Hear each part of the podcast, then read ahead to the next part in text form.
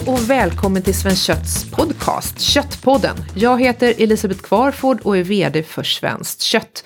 I Köttpodden träffar jag intressanta gäster och pratar med dem om just kött. Idag har vi med oss Johan Jureskog, mästerkocken som kan det mesta om att laga till kött. Det är nu vi ska gå till botten med hur man får ut det mesta av köttbiten hemma i köket. Välkommen Johan! Tack! Jättekul att vara här. Kött i mitt liv. Ja, jag tänkte att vi börjar med några snabba frågor så vi får lära känna dig lite bättre. Så här, vem är Johan Jureskog? Jag skulle säga här, kock är först och främst. Har blivit krögare, för det har varit mitt mål. Man har många delmål i livet och en av dem har absolut varit bli krögare. Och jag älskar mitt krögarliv och eh, ja, senaste tiden har jag väl bara poppat på och blivit entreprenör liksom också. Så Men du har ju blivit här... krögare med besked liksom. Du har två restauranger. Ja. Rollkök AG. Och Rollkök äger jag inte själv utan det är Claes eh, Ljungqvist, min gamla barndomskamrat. Vi träffades faktiskt när vi spelade fotboll redan eh, 81. Och sen så gick vi 7 8 9 tillsammans. Sen så var jag ganska säker på att jag skulle bli kock. Så det blev restauranglinjen. Eh, och körde på som satan, kursetta, la la la. Medan han, ja, vad gick han?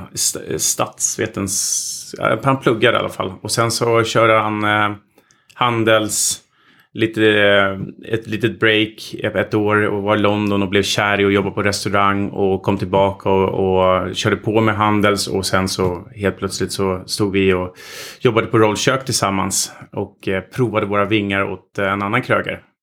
Som det gick åt helvete för och sen så kunde vi köpa rollkök och på den vägen är det. Det är fantastiskt roligt. Ja, mitt liv är så roligt nu. Det är helt fantastiskt.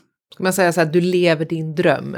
Ja, just nu lever jag min dröm. Lite anglicism där, så här, living mm. the dream. Min mamma är så här, Åh, du får tänka på att det inte alltid kommer gå bra. Och det har hon sagt så här i 20 år och är jättenervös för att den dagen den stora motgången kommer. Eh, men det är helt sjukt. Det har inte varit så många motgångar i arbetslivet i alla fall. Om jag säger kött, vad säger du då? Nirvana. Nej, men det är mitt liv, det är min passion. Sen jag blev kock i stort sett så alltid när jag har varit eh, ja, ledig och, och, ska äta och hitta någonting eller kommer till nya städer så har det varit lite så här längtan efter att hitta den perfekta köttbiten. Jag tycker inte mat blir godare än en god köttbit och ett gott glas vin och kanske en liten syrlig smarrig sallad till. Det blir inte bättre än så. Har du ätit surstek? Ätit surstek, jag lagat surstek, fast det var länge sedan. Jag gjorde, eh, under mina i kockskolan så provade jag alla Sankt Görans, eh, det var en sån här receptsamling. Så jag ringde till mamma, eller, ja jag ringde vart det då, eh, och sa vad hon skulle köpa hem. Eller Just det, jag, man mejlade inte på den tiden. Nej, och sen så ringde, så, så, eller så kanske jag köpte hem grejerna och så stod jag mycket för matlagning för att prova igenom alla de här grejerna. Och surstek var faktiskt en av mina favoriter. Jag tror att vi får berätta för lyssnarna, vad är surstek? Det låter ju inte så gott. Det egentligen handlar om att, att rimma eh, eller marinera kött under en längre tid så att liksom den skapar, eh, enzymerna i köttet eh, får en, en syrlig arom. Liksom. Eh, det ska vara ättika i ja, också? Ättika, typiska men man kan svenska smaker ja, man kan köra vin också, men mm. då kanske inte är så mycket svenska smaker. Mm. Och vi kommer naturligtvis att lägga ut ett recept på surstek sen. Så att de som, blir, de som blir nyfikna ska kunna ta del av denna svenska delikatess. Eh, hur ofta äter du kött? Ja, med ärlighetens namn så äter jag det säkert fem, sex, fem, sex dagar i veckan. Minst. Mm. Och tre gånger av dem är en, en skiva entrecote, för det är godast jag vet. Och sen är det mycket sådär, prova kött. Vi, vi har ju tre ton kött hemma som vi snurrar på på AG. Och varje gång vi öppnar någonting nytt så ska det smakas. Och då är jag, jag inte, står inte i köket hela tiden utan det är vår köttmästare Abbe som tar hand om det där. Och det ska graderas och vi ska säga vår åsikt om, om köttet. Så att ni kan berätta för ja. gästerna sen ja, vad är det här ner. för kött? Vi graderar då marmorering, vi graderar smakintensitet och vi eh, eh graderar mörhet från en skala, skala då 1 till 12. Och om du bara skulle få äta en kötträtt resten av livet, vilken skulle det vara? Ja men det blir entrecote och sallad. För jag tröttnar aldrig på det. Entrecote, entrecote, entrecote. En biff absolut. Det är det smarrigaste jag vet. Just entrecoten kan man verkligen, tycker jag, känna vad det är för typ av kött. Framförallt hur djuret har levt. Vilket är det bästa kött du någonsin har ätit? Eh, det är galicisk gammal tjur. Jag har hört talas om det. Mm. Det galiciska köttet är helt makalöst. Tjurfäktningarna håller på att dö ut. Och om det var någon som lyckades leva för att hylla den, det livet så fick den leva ett livslångt liv upp till ja, 30-35 år och bara stå och beta och ta det lugnt liksom. Och det köttet anses vara det finaste i Spanien. Gamla tjurar. Och den traditionen lever vidare idag. Du har alltså ätit, ätit Ferdinand? Jag har förmodligen ätit Ferdinand. Förlåt Ferdinand. mm -hmm. Och vilket är det äckligaste kött du har ätit? Då? Jag gillar att ta hand om hela djuret och försöker verkligen eh, prova allt. Eh, och det äckligaste vi absolut har eh, haft det är tjurpenis. Det går faktiskt inte att äta. Va, vad smakar det? Nej, det är egentligen bara en eh, kollagensvällkropp liksom som det går, det går inte ens att koka en mör. Nej, det där var ingenting. Men Nej, däremot... Det var inget för AG. Nej, men testiklar har vi haft på menyn på både rollkök och AG och det påminner om, om Abbas fiskbullar. Mm. Det, så, men det tar lite emot att trycka i sig testiklar, det ska jag säga. Det är ja. lite sådär. Den godaste korven, var finns den? Den godaste korven. Ja, då, då kommer jag svara sobrasada. Ja, det är alla rester man eh, hade när man slaktade grisen. Och det, det är gjort på den svarta grisen på Mallorca. Och eh, bara binder upp den med den här eh, spanska röka, rökta paprikapulver och trycker in det i en urinblåsa. Och där har du en... Eh, en slags pölsa alltså? Nej, det, det, det, är nästan som en pastejkonsistens. Mm. Eh, extremt fet och alltså syran i, i det här, det, det är makalöst gott påminner väldigt mycket om svenska isterbandet. Då Fast utan kongrynen. Från Sverige så är det isterband som gäller. Jag älskar mm. isterband. Viktor Olsson i Blekinge har väldigt goda isterband. Det ska jag komma ihåg. Mm. Mm.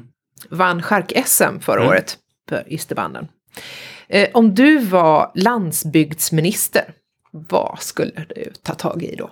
Jag skulle förbjuda alla handlare att huvudtaget sätta extrapriser på kött. Märka upp kött, var exakt var det kommer ifrån. Vilket kommer då i sin tur att göra att eh, svenskar kommer att äta kött mera sällan. De kommer bli mer fokuserade på var grejerna kommer ifrån och bönderna kommer tjäna pengar och kanske fler bönder i Sverige kommer att eh, starta en verksamhet som faktiskt fungerar. Och eh, det kommer höja statusen på, på svenskt kött något enormt.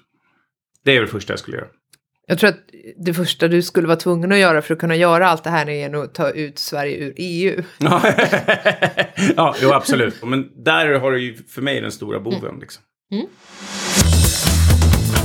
vi kommer att fortsätta att prata om kött helt enkelt. Mm. Hur man hittar det bästa köttet och sådär. Och, och, alltså kött är ju både någonting som har status idag men är också föraktat. Det har liksom hamnat lite i skamvrån sådär de senaste åren. Är det, är det något som du har märkt? Inte alls. Det är så himla roligt för att på Rollkök för tio år sedan så ringde man sin leverantör. Så sa man så här, ja men jag vill ha en entrecote. Och den ska vara stenhård. Och stenhård betyder att den är väldigt marmorerad. Den är liksom hård som ett smörpaket. Och det var det inga följdfrågor på från mig. Och uh, inga följdfrågor därifrån. Och sen dög det inte när det kom hem så skickade man tillbaka det. Sen öppnade vi AG. Och då öppnade vi med kött från eh, både Sverige och Skottland och eh, ja, egentligen hela Europa för att hitta riktigt marmorerat kött. Inga frågor från våra gäster. Och det här är sex år sedan. Idag erbjuder vi, har vi en köttlista. Vi vill veta exakt var djuren kommer ifrån. Vi jobbar med både svenska gårdar och gårdar eh, egentligen från hela världen det är så roligt. Vi gör som små eh, liksom köttbrickor och folk där ute, de har fått upp ögonen för kött. Det är fantastiskt. När de kommer in så har de den där ögonen jag alltid har att och ikväll ska jag få äta den godaste köttbiten jag någonsin har upplevt. Det har blivit så att samtidigt som köttet har ifrågasatts mer och mer och det pratas mer och mer att vi ska äta mer grönt och, och andra mm. proteiner och mm. så, så har också köttnörderiet utvecklats. Ja skulle jag vilja säga att det har vi ju nästan skapat själva på AG. Eller om jag har gjort det eller så. Jag gillar att ta saker och ting så långt det bara går. Jag tycker vi är på god väg men vi är långt ifrån klara på AG på något sätt. Jag håller fullständigt med dig. Men grönsaker och sådär. Vi har serverat grönsaksrätter till förrätt. Men jag tycker fortfarande, ska man äta kött då ska man göra det kanske mer sällan. Men när, när jag äter kött vill jag äta kött ordentligt. Jag hatar sådana här små skivor. Eh, små puttinutt. Det gillar inte jag. Äter jag kött så vill jag äta kött ordentligt. Du är inte för den här idén om kött som krydda? Till... Nej, nej absolut inte. Det är inte, det, är inte. det är inte så jag vill i alla fall äta kött. Då säger jag bara igen, kom inte till oss varje dag. Men kom, kom sällan men du kommer få en ordentlig stek hos oss. Mm. Och det gillar folk fortfarande. Hur, hur, mycket väger en ordentlig stek hos dig? Du kan inte steka en biff eller en entrecote under 300 gram. För du måste ha mellan 2,5 och 3 centimeter skiva för att det överhuvudtaget ska kunna gå och steka en, en snygg stekrad liksom, eller en perfekt stekrad. 90-95% av våra gäster tar medium rare som vi vill att de ska göra. Men... Så du tycker att man ska ta medium rare? Ibland så är det ju så här att det är mer liksom macho att man ska ta rare. Nej, att det... men jag var också sådär tuff förut. Nej, rare är ingen bra upplevelse. Det blir oftast fel. Vad är det som blir fel? Fett från eh, Wagyu till exempel. Det smälter ju vid 25 grader. Det kan du äta nästan. Det kan du äta rare. För det, det är en, du ska inte göra någon, för det är ofta så fett. Och Wagyu är alltså den här Wagyu japanska Exakt. rasen. Den japan- Väldigt feta. Ja, det är inte en ras utan det är egentligen att det är, eh, Wagyu betyder ju made in Japan, men eh, japanska svarta boskapen som är så här extremt superfet. Och det smälter bort det mesta. Men när det kommer till fett från våra djur, mjölkkossorna eller köttrasdjuren där vi kommer ifrån så har vi inte samma smältpunkt på fettet. Och då, därför behöver det, det komma upp lite grann för att det ska liksom börja smälta. Det gör det inte på rare. Utan rare blir oftast en väldigt seg, tråkig upplevelse. Så medium rare. Om du vill prata lamm så ska den upp i medium. För att komma till sin rätt tycker jag. Och även kalv. Tillbaka till eh, någonting som, som jag förmedlar på AG varje dag. Just när eh, jag går fram till en gäst. Vad, vad är bra kött för dig? För att de ska förstå våra gäster så brukar jag dela upp eh, att det finns, som jag ser det, tre olika typer av nötkött. Ett har vi då mjölkkossan. Som är uppfödd för att ge oss mjölk i första hand. När den inte uppfyller sina kvoter på mjölk så skickar man den på slakt. Och sen så finns det då eh, en, en kategori som heter köttrasdjur. Som är djur som är uppfödda för att bli mat. Generellt kan man dela dem i två läger. Ena är djur som är uppfödda på kolhydrater. Och andra är uppfödda på gräs. USA är ett praktexempel på kolhydrater. Japan också. Eh, där djuren har växt extremt snabbt. Har absolut inte rört på sig speciellt mycket. Och varför gör man det? Jo, för att köttet ska bli så mört som möjligt. Majs och soja och Majs, korn. så. soja, korn och, och olika sädesslag. Det beror på bönderna. Det där håller på att ändras lite för amerikanska kockarna vill ha gräskött. Det här är ett fantastiskt sätt eh, att få fram eh, kött. Bra kött, stora volymer. Jag tror de slaktar upp på 30 miljoner djur där borta. Men för mig är det helt sjukt att man använder jordens resurser för, för att föda upp grödor, för att ge djuren för att de ska växa snabbare så att vi ska få ett mörare kött. Men jag ska inte sticka under solen. Jag äter Amer- Amerika ibland och tycker att det är supersmarrigt. Det är en smarrig upplevelse. Det är nästan åt kalvhållet, liksom tokmört. Det är leverpastej. Sen har vi då gräskött. Gröna gårdar, Sverige. Kooperativ som har gått ihop ett gäng gårdar. De är bara naturbeteskött. Vi har inte så mycket grönt gräs året runt här i det här landet. Utan då får de gå på hö när de står inne och så vidare. Skottland är ett praktexempel. Argentina. Men när man äter naturbeteskött, ekokött eller så. Då måste svensken lära sig att det köttet har gått och rört sig. Fått fibrer. Det kan aldrig bli samma upplevelse som en Hårdare muskler Ja, alltså. det är hårdare muskler. Det är, det är en helt annan köttupplevelse men det smakar ju så mycket mer. Och alla du vet, äldre människor som kommer till mig de bara så här smakade köttet förr. Och det måste vi lära oss. Sen kommer till mjölkkossorna. Jag älskar mjölkkossa. De bästa köttupplevelserna jag haft när det gäller hängmörat. För ska du hängmöra någonting väldigt länge då måste det vara fett i köttet. Och det är fettet som multnar som gör den här fantastiska nötiga smaken av brynt smör och så vidare. Det köttet, ja du måste ha en bra kontakt som plockar fram det här köttet till dig. Men det är ett kött som kanske är mellan, ja jag slickar på fingret och, och känner på vinden, eh, mellan 3 och, och 20 år har vi haft djur. Och det, det vet, ju längre ett djur lever desto mer smakar det. Alltså, blir det åt det här galiciska hållet. Ja, absolut. Jag är helt kär i svensk mjölkkossa. Men vi gör ju en eh, köttprovning när man har Chef's Table hos oss. Och då brukar vi ta då just det jag pratar om. Mjölk, kossa, vi brukar ta eh, ett gräskött och så brukar vi ta eh, japansk eh, riktig KB då. För det, det är jäkligt häftig första tugga. Alltså den är, den är, det är som någonting Det, du och det är aldrig... en story också. Ja, ja, det är en story och det är la, la, la, la. Men ofta så är det då gräsköttet som vinner. När de får det så här. Och det är ganska kul att göra de där eh, köttprovningarna. Det borde fler göra. Men jag ska berätta något glädjande för dig då, Mm. Johan. Svenskt Kött håller på att sätta igång ett arbete för att eh, plocka fram och till och med slutuppföda slutmjölkade SRB-kor. Mm. Det är fantastiskt. Det är, någonting som jag också har tänkt på jättemycket. Att man istället för att rosa där, tack ska du ha för nu ger du inte mjölk längre. Och att de får liksom äta upp sig lite grann så kanske man kan öka på den här fantastiska potentialen det köttet har. Det, ja, det är, du får en high five. det är fantastiskt. Om man ska steka kött hemma, vad ska man tänka på då? Jag brukar säga så här. Eh, det står i alla kokböcker nu med att man ska ta ut köttet och låta det ligga och vila. Jag tycker det är fel. I alla fall speciellt när du är hemma och inte riktigt har de här kanske superheta temperaturerna som vi har på restaurang. Skär ditt kött i 300 grammare. Och sen så lägger du det i torkat papper i kyl kylen så att det är riktigt torrt.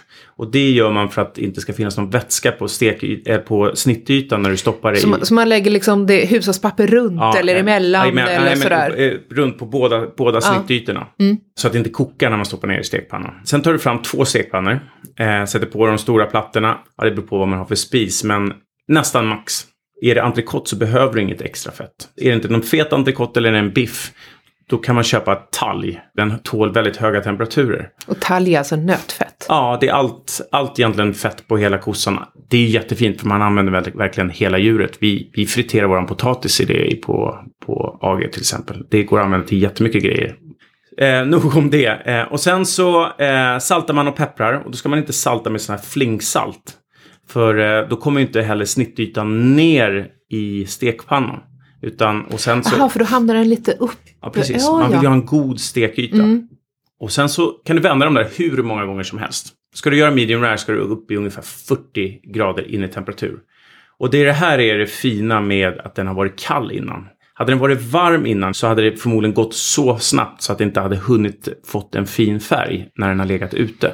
När det liksom når upp i 40 grader då, eh, då tar man köttbitarna, lägger dem på en kall tallrik, häller över, över fettet. Kall tallrik alltså? Ja, så att de liksom eh, kommer ner i, i, i, temperatur och gärna inte på ah, varandra. Okej, för att det inte ska fortsätta att varmas Nej. för mycket inåt. Exakt. Mm. Och där är med och när man har stekt en oxfilé eller antikott entrecote och ta ut den från ugnen när du har kommit upp i din stektemperatur och lägga på folie. Det är no, no, no. Om du har, kör en köttbit på 150 grader, då är det 150 grader på utsidan. Så tar du ut köttbiten och lindar den i folie, då går värmen rätt in och du får en överstekt kokt köttbit. Liksom. Tillbaka till våra entrecoter. Sen låter du dina gäster gå och sätta sig, eller familjen.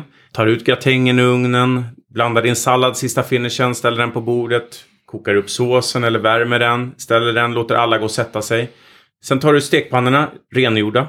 Och sen så bara ger du, jag brukar säga en liten kyss. Typ mellan 20 och 30 sekunder på varje sida. På samma temperatur som du hade när du stekte. Ganska varmt liksom. Så du får en ny stekyta. Lägger den på tallriken och serverar. Och då kan man dra lite flingsalt över och dra lite ny eh, malen svartpeppar ovanpå. That's it. Mm, nu blev jag lite hungrig faktiskt. det lät ju faktiskt otroligt gott. Och vill man hålla på på grillen så är det exakt samma procedur. Mm. Du pratade om att man skulle ha två stekpannor. Eh, vad, vad, ska det vara för stekpannor då?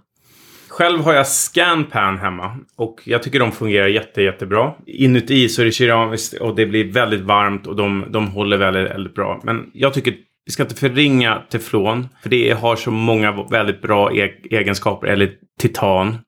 Men varför inte en vanlig gjutjärnspanna? Den är fantastiska temperaturer i också. Om man sköter den? Om man sköter den. Mm. Vad behöver man mer då? Om du skulle säga så här, fem verktyg man behöver i köket. Ja, stekpannor. En stor, eh, antingen gjutjärnspanna eller en sån här stor Le Creuset eller någonting, en jätte. Eh, för när man gör sitt eh, långkok, då kan man ju göra det för två middagar eller fyra middagar. Så, för att det är samma jobb liksom. Eh, så det slår jag ett slag för. Eh, termometer, absolut. En, självklart en bra stek, eh, stekspade, det måste man ju ha. Vad ska den vara gjord av? Eh, det finns några nya nu som är gjorda i silikon.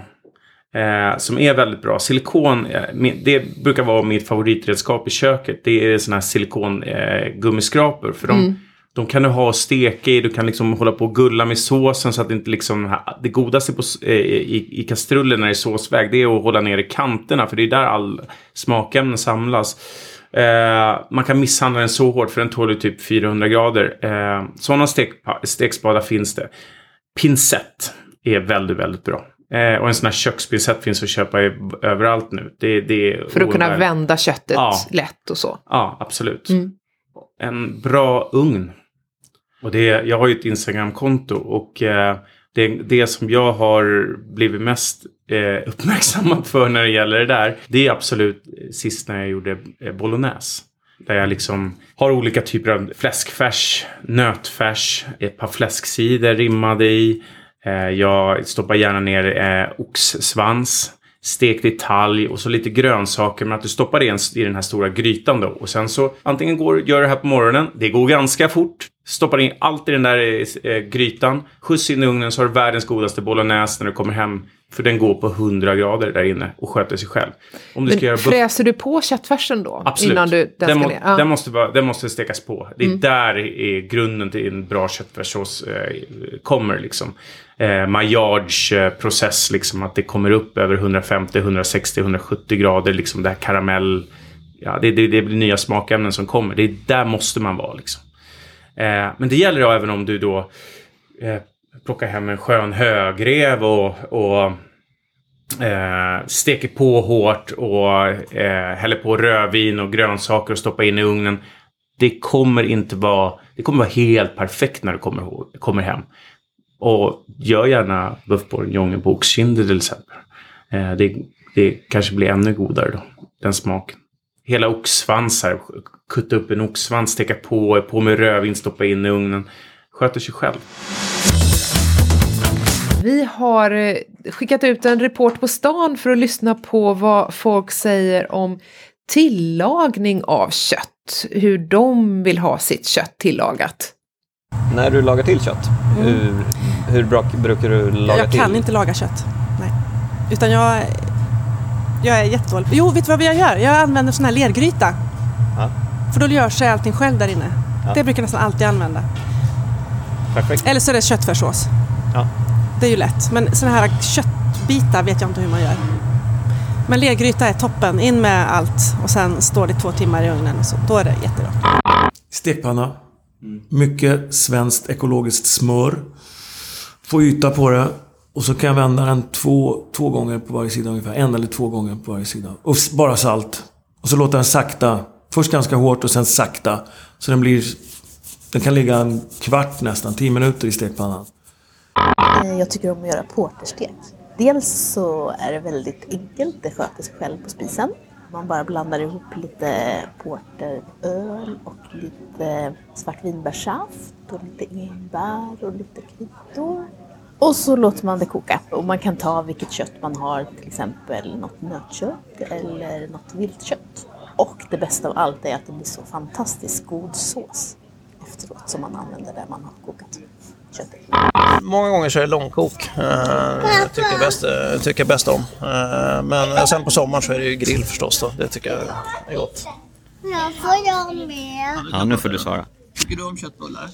Mm. Mammas eller pappas köttbullar? Mammas. Oj! Ja, mammas köttbullar, det slår aldrig fel. Det var intressant med hon som var lite rädd för att laga kött. Eh, är det någonting som du stött på? Alltså folk som, som tycker att det är, det är jobbigt? Ja, men alltså det är inte så himla lätt att, att laga mat och jag, det, det stöter man väl på hela tiden. Jag, jag, tror att det är väldigt många som inte vet vad man gör hemma. Och eh, det är fantastiskt roligt med både köttpoddar och tv-program och allt vad som görs. Det är fantastiskt. När du går och handlar kött i butik, mm. Eh, för det första, händer det? Extremt sällan. Man är lite bortskämd när man har, har köttrestaurang. och, och, och om du gör det, vad kikar du efter då? Alltså vad, om du skulle vilja ge råd åt en konsument som är ute efter liksom, en bra köttbit. Det här kommer låta hemskt, men jag brukar nästan oftast börja i, i extraprisdisken där, där grejerna kanske går ut den här dagen. Eller, Dit går jag också. Eh, och eh, tittar kött som kanske inte ser så här klarrött ut och har legat lite för länge. Eh, jag har nästan fått lite gröna toner. Det kanske har legat några dagar extra och eh, prata med Maria Lundsjö om det här. Man ska aldrig äta ett rygddjur som man räknar med är någorlunda mört. Eh, som är mindre än två veckor sedan slakt. För då har hela rigor mortis eh, processen gått ur djurkroppen. Idag tyvärr så kan det vara så att våra stora köttproducenter skickar ut eh, köttet för tidigt och att handlaren inte har tid att låta det ligga i vacken utan skivar upp det och sen så ligger det där på sjunde, åttonde, nionde dagen när kött är som sämst. Och det är hemskt. För att jag menar, vilka köttbitar bråkar vi med? Vi bråkar med Amerika som har legat sex veckor i vacken på väg hit. Det är klart att det är tokmört, men de har ju också en process när de tar fram sin, sina köttrasdjur som gör köttet mycket mörare än vårt kött. Jag brukar säga att det ska ligga så långt på utgångsdatum som möjligt. Det är då köttet är som godast. Det måste ligga över en månad i back. Så är det. Är det så att du någon gång funderar på att ah, det vore härligt att ha en egen gård? Så skulle jag minsann föda upp djur så att jag får exakt det köttet som jag vill ha och experimentera med olika raser och foder och, och så. Ja, det är min dröm. Absolut, 100% min dröm. Det finns en restaurang som heter El Capriccio och ligger nere i Lyon. Han åker själv upp till Galicien och tar, tar hand om djuren, pekar på vilka han vill köpa in och så köper han in dem till sin gård och så får de gå där i 5-6 år och sen så slaktar han dem och så serverar han dem på sin meny. Det anses vara världens bästa köttrestaurang. Det är självklart en dröm. Det hade varit kul nästa steg att få göra. Jag lärde mig ett trick en gång som jag tyckte var väldigt Mm. användbart som jag vill bara kolla med dig om vad du tycker. Jag skulle ha sex gäster på middag, vi skulle äta biff, vi skulle äta det i köket. För att så är det när man bor i Stockholm. Då har man oftast ingen matsal. Mm. Nej. Om man bor i lägenhet och det är trångt och vi skulle äta det i köket. Och jag kände att så här, steka på sex biffar när vi sen ska sitta och äta på, i samma rum, det blir för mycket stekos. Mm. Så jag gjorde dem tidigare på dagen. Mm. Sen hade jag fått ett tips om att då fråga gästerna så här, vill du ha, eh, vill du ha det medium rare eller vill du ha det medium eller well done? Och, och utifrån vad de sa att de ville ha så körde jag in dem i ugnen. Mm. På om det var 220 grader eller något sånt i ett an- det antal minuter som jag hade fått tips om att det då skulle vara inne. Så att jag kunde liksom få. Ja, men det, det ska du göra till exempel. Man kanske har många gäster så är ugnen ett jättebra redskap. Och då kan du egentligen steka på den när som helst. Du kan till och med steka på den på morgonen så du har det gjort. Och jag förstår ju liksom det här med Då hinner man ju vädra också. Absolut, 100%. Du gjorde helt rätt tycker jag. För att det är många recept där det står att man ska köpa lågtemp 100 grader rött kött. Då blir, då blir liksom köttet nästan levrat. Jag tycker man förstör det här fina liksom. Eh, att det finns olika konsistenser i köttet. Att det liksom så dundra på på 220-250 grader om det går. Eh, och sen använd temperatursticka. Så går det också jätte, jättebra. Och då skulle jag köra upp köttet till typ medium rare 40, ja, 45 grader kanske. Medium uppåt 52-54 grader. Det där är ett supertips. För absolut, steka på det innan. Inga problem. Vi länkar ett till det också, det tipset som Ja, det har är en- folk jag- som vill Ja, läsa världens på. bästa stekguide som jag gärna delar med mig. Ja, spännande. Skickar jag Den kommer vi också länka till. Mm.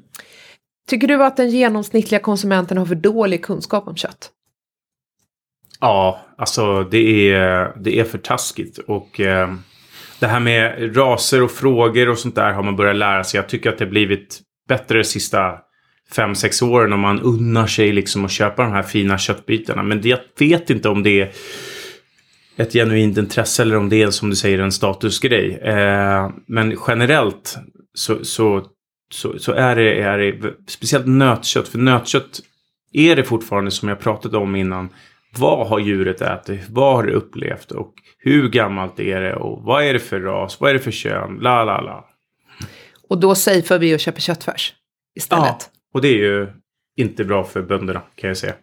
Eller det, det är en sån stor fråga så jag vet inte om vi ska... ja. Nej, men det är ju bra om vi lär oss att tillaga fler detaljer. eh, På djuret naturligtvis, så att Absolut. vi blir säkrare kockar. Nej, jag tror att vad du menade med att det inte var bra för bönderna är väl just att, att köttfärs kan ju vara då en, en billig... Mm. Men köttfärsen är inte så jättebillig längre.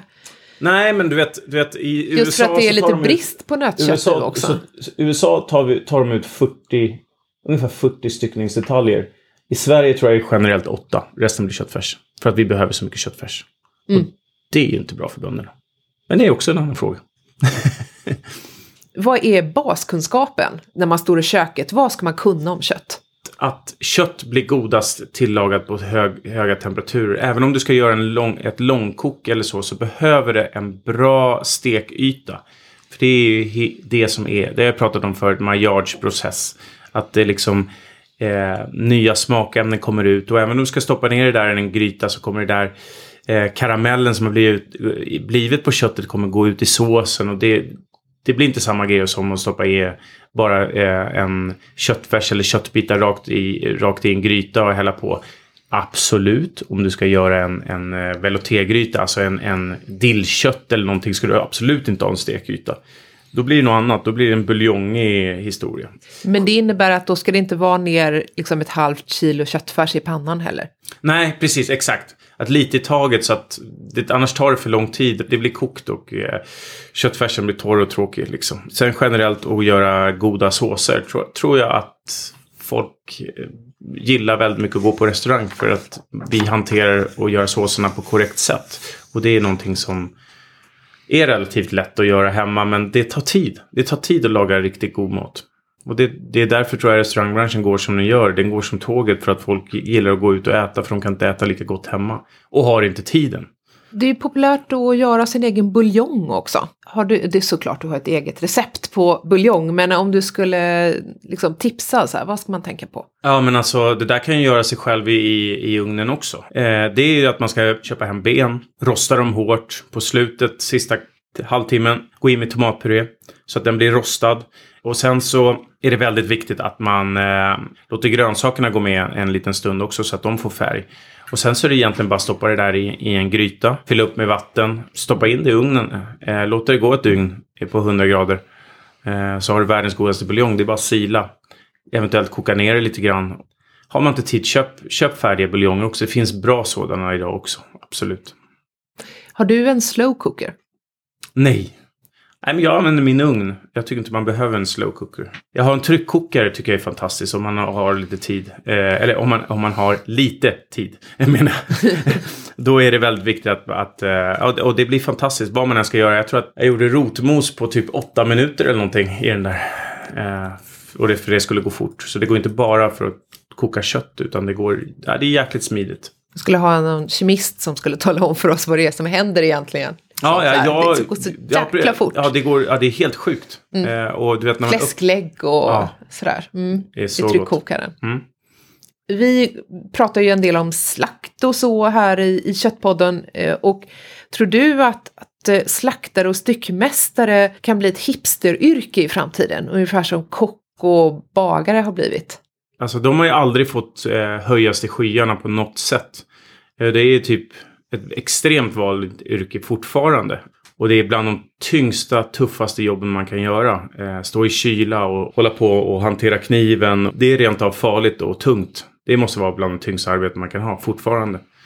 Ja, det skulle vara superhäftigt att, att höja dem på något sätt. Riktigt coolt. Men eh, hipster, jag skulle vilja vara en hipsterstyckare. Ja, fast jag är ingen hipster. Jag är så långt ifrån hipster man kan komma. Men ja, absolut. Varför inte? Vi, låt oss höja styckarna. Det är ett häftigt yrke. Det är hantverk på riktigt. Som att göra bärs. Eh, och nu ska vi lyssna på vår återkommande expert, Dr. Kött, Maria Lundesjö, som eh, hon har faktiskt doktorerat i kött och eh, jobbat både på slakteri och eh, har en egen gård med nötdjur. Och eh, hon har lite att säga om det här med kvalitet på kött. Nu ska vi prata om kvalitet och vad det kan betyda på griskött till exempel. Kvalitet är ju helt olika saker. Om man tittar på till exempel en ekologisk gris och en konventionell gris så är ju inte själva köttkvaliteten som är skillnaden, utan det är ju djurvälfärden som är skillnaden. Men den smakar ju ingenting. När vi väljer det köttet så känns det ju bra. Och vi, vi kan vara nöjda att vi har gjort det här valet för att det har påverkat hur grisen har det. Men det är ju ingenting vi kan känna på smaken. Det går inte att mäta på liksom eh, ett objektivt vis. Det finns ju studier, man har gjort jättemånga studier, men man har hittat väldigt få skillnader. Liksom faktiska skillnader på ekologiskt och konventionellt kött. Speciellt i Sverige där vi har på nötkött så är det ju väldigt liten skillnad i Sverige eftersom våra konventionella nötkreatur också får så stor andel gräs. Mm, spännande. Ja, hon är- Köttkvalitet. Hon, är häftig Maria. häftig. Ja, ja, men vi har haft utbildningar med henne på, för vår personal flera gånger på AG och hon är superhäftig. Hon lärt mig jättemycket. Jag var ju faktiskt med på en Mm. resa för några år sedan. Jag tyckte det var väldigt intressant just att du valde att, att om din personal ska jobba så här mycket med kött så ville du att de skulle ha sett hela kedjan. Mm. Så att alla, liksom från servitrisen till kökspersonalen liksom in i en buss och upp till slakteriet i, utanför Uppsala, Lövsta slakteri och eh, rundvandring. Mm. Ja, det var jättehäftigt och väldigt uppskattat. Och eh, vi skulle behöva göra en sån igen. Eh, För ni har bytt ut så många. Ja, typ halva köket är fortfarande kvar efter sex år typ. Kan, inte, kanske inte hälften kvar i servisen. Men eh, allt det där är ju supernyttigt. Det där behöver man titta på hela tiden. Det skulle alla behöva göra. En slaktprocess går inte att säga att den kan vara vacker på något sätt. Men det sker så himla snyggt. Eh, så att det, det är nyttigt att se att, att djuren har det ganska bra även in i döden. Mm. Eh, det var en jättehäftig upplevelse. Ja, och nu är det ju dags för mig då att bekänna någonting eh, och det är ju att jag är inte alltid superförtjust i animaliskt fett. Jaså? Jag är en sån som skär bort fettkanten på köttet. Jag steker det Mm. med fettet, för det vet jag att jag ska. Men sen är jag inte den som skär tvärs över och tar den där fettbiten. Jag tycker liksom inte om konsistensen, det är någonting som liksom, det växer i munnen och, och så. Är det även på typ, eh, om du äter en kind till exempel. Det, för det är ju väldigt många som tycker att det här kollagen när man har kokat det väldigt länge, att det skulle vara fett. Men det är ju inte fett. Det är ju liksom... Nej, jag har inte så mycket, jag har inte Nej. så stora problem med kollagenet Nej, faktiskt. nej. Det, det, klibbigheten har jag Ja. inte så... Det är så härligt. Det, ja. klibbigheten är inte så farligt liksom. Utan eh, däremot liksom sladder på dillkött till exempel. Det, det kan jag tycka är jobbigt. Mm. Och, och, Kärnan eh, på tjock- entrecote. Ja, och eh, jag skär liksom runt eh, istället. Och eh, även liksom en sån här tjock eh, kappa på, på biff och, och så. Det är, det är svårt. Men du har inget problem att den är kvar? Eller så? Nej, Mm. nej, absolut inte. Ja, men det, det tycker jag är, är härligt ändå. För jag menar, vi är inte alla födda efter en mall liksom. Bara man lär sig att det är faktiskt godare att den är kvar när man steker. Och entrecoten med en, den här kärnan i, eller ögat liksom. Den går ju inte att ta bort. Jag äter ju upp den med hull och hår. Inte varje gång, det gör jag inte. Det är nästan som att min kropp säger så här, det här behöver du idag. Eller något sånt där, så idag ska du käka den där. Men det kan vara lite olika konsistenser på också. Och eh, jag gillar ju fett, men det är ingenting fel. Bara man lär sig att fett är smakbärare och att det är liksom det är, lika, viktigt. det är lika, lika viktigt som salt och peppar. Och de bästa entrecôterna de är ju extremt feta om man tittar på den typen av entrecote. Gräskött kan ju aldrig vara så, så fett. För de har förbrukat det fettet Ja, helt enkelt. De har exakt. behövt det liksom, i, sitt, i sitt liv. Det är de andra som har stått och blivit feta och överviktiga. Exakt, så är det. Nu börjar vi ju närma oss grillsäsongen och Mm. när du som lyssnare hör det här så kanske vi är mitt uppe i grillsäsongen eller som vissa tycker det är grillsäsong året om. Ja, det börjar Eh, men faktiskt. eh, hur ska man lägga upp en bra grillmiddag? Vad ska man tänka på? Ja, grillning är ju, eh, det har ju blivit liksom, det är världens populäraste sätt att, att, att samlas kring, kring maten. Så är det ju. Jag tycker själv att har man tid så är det jättekul att prova på en barbecue till exempel. Och då till exempel bringa som är en billig styckningsdetalj. Rubba den och, och låta den gå över natten eller gå över hela dagen. Torrkrydda alltså, en, Ja, en precis. torr marinad. Precis, exakt. Förlåt. Eh, tack Elisabeth. Eh, eh, och låta den, eh, den gå sakta men, men säkert. Servera allt från någon amerikansk slå till en fräsch... Eh, jag älskar ju att göra typ haricots på sommaren. Det är det godaste jag vet. Min godaste sallad, den är superenkel. Massa haricots koka den i toksaltat vatten. Hur länge då? Jag brukar ta den precis när den är, det fortfarande finns lite tuggmotstånd i. i. Och då måste man matcha det där för att jag brukar spara då stekfettet från eh, om jag har stek då eller så. Annars så tar du talg. Det tycker jag är jäkligt smarrigt. Yxan är då båtar med rödlök. Kanske lite, lite vitlök och så bara steka ur det där. Sen brukar jag slå på lite rödvin. Gärna lite rödvinsvinäger också, få upp syran lite grann. Koka det nästan torrt. Och sen gå i med talgen då, om man vill ha ännu mer talg.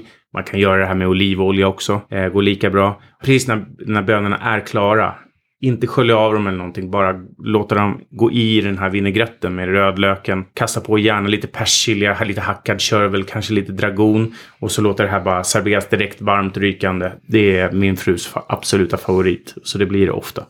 Och det bara med, med en köttbit, då är jag nöjd. Kanske ett vitlökssmör eller någonting till. Supersmarrigt. Sen eh, är det ju inte bara nötkött. Jag älskar gris också. Alltså grisen på, på, på sommaren är ju fantastiska. Fläskkarré, det blir inte bättre än så. Sen, eh, det här kommer låta, men jag är ju en sån som verkligen älskar eh, flintastek också. Och att man då gärna väljer en, att köpa en, en gårdsgris och eh, be styckan ta ut eh, flintastek eh, utan att den är färdigrubbad. Eller färdig då torrmarinerad som man köper. För det, tycker jag blir lite roligt och, och göra ett litet eget hantverk på det där. Eh, flintasteken är för mig det svenskaste som finns och eh, jag tycker det är ett charmigt sätt att servera. Det blir liksom stor, stor flintastek uppskuren som man kan ha för hela familjen. Det är fantastiskt. Ja men det är underbart att höra. Jag gillar ju faktiskt också flintastek så high five på den. high five, high five. Så eh, flankstek var väldigt populärt för några år sedan. Pulled pork har, har eh, kommit och etablerat sig. Flintasteken finns sedan många år tillbaka. Men vad är nästa grej på grillen? Vi gör inte pulled pork. Jag har ändå varit i barbecue-VM nu. Jag har rest mycket i USA, i södern. Pulled pork är en rökt historia. Det är ingenting som går i ugnen liksom. Så den ska göras på grillen Ja, alltså? men nörda ner oss i sommar och gör en riktig pulled pork. Som ska gå low and slow eh, i, eh, i röken. Alltså indirekt grillning, barbecue. Våga göra det där. Det blir en annan upplevelse med röken och så vidare. Det är ashäftigt. Det är verkligen så himla himla smarrigt.